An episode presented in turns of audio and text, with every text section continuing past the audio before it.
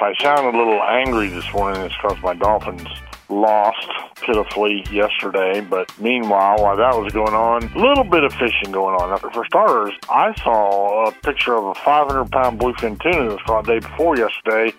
Was not even aware anybody was out there. So uh, there are tuna. We know there are tuna, as we keep saying, off Rudee Inlet, Virginia Beach. We know tuna are below us, bluefin tuna, and now they're getting bigger. And when we can get a there to weather, there's been good tuna fishing, bluefin tuna fishing offshore.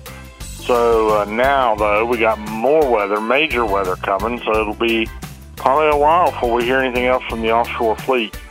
But a few things going on in the inshore fleet.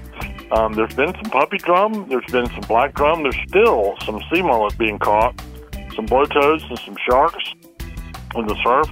It sounds like a lot of variety, not a lot of numbers, but something to be caught. So that's all, you know, that's all good.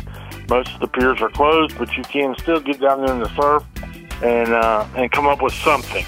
Um, so I'm pleased with that. Then further inland, there's uh, some drum being caught out in the Sound, and they're uh, different size ranges. And I, I don't ever talk about this, but they're catching them on minnows.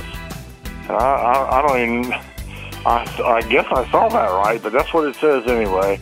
And then, of course, if you really want to do a great fishing adventure, they are. It's smack down in the Chesapeake Bay on big, big mama jama rockfish, uh, striped bass, whatever you want to call them. But man, oh man, are they having a season up there! Uh, and so that's pretty exciting. We'll uh, we'll keep you posted on that. There's plenty of char- charter opportunities up that way too. But for most everybody, it's going to be hunker down. Uh, tie those boats up really good, and um, you know, be careful. You can always fish another day when the weather gets better. We'll keep you posted as we go in and through the storm. That's my report for you.